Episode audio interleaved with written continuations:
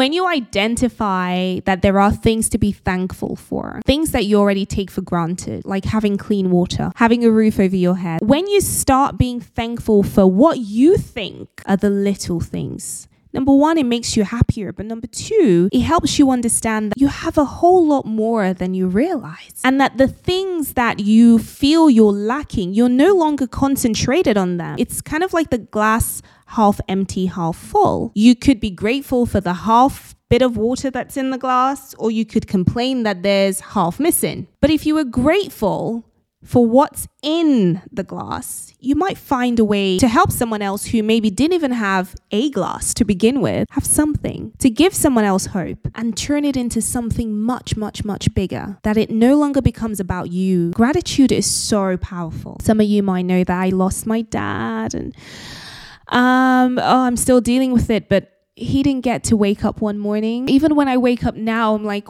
wow, I'm I'm thankful that I'm awake. I'm thankful that I have the opportunity to make today better than yesterday.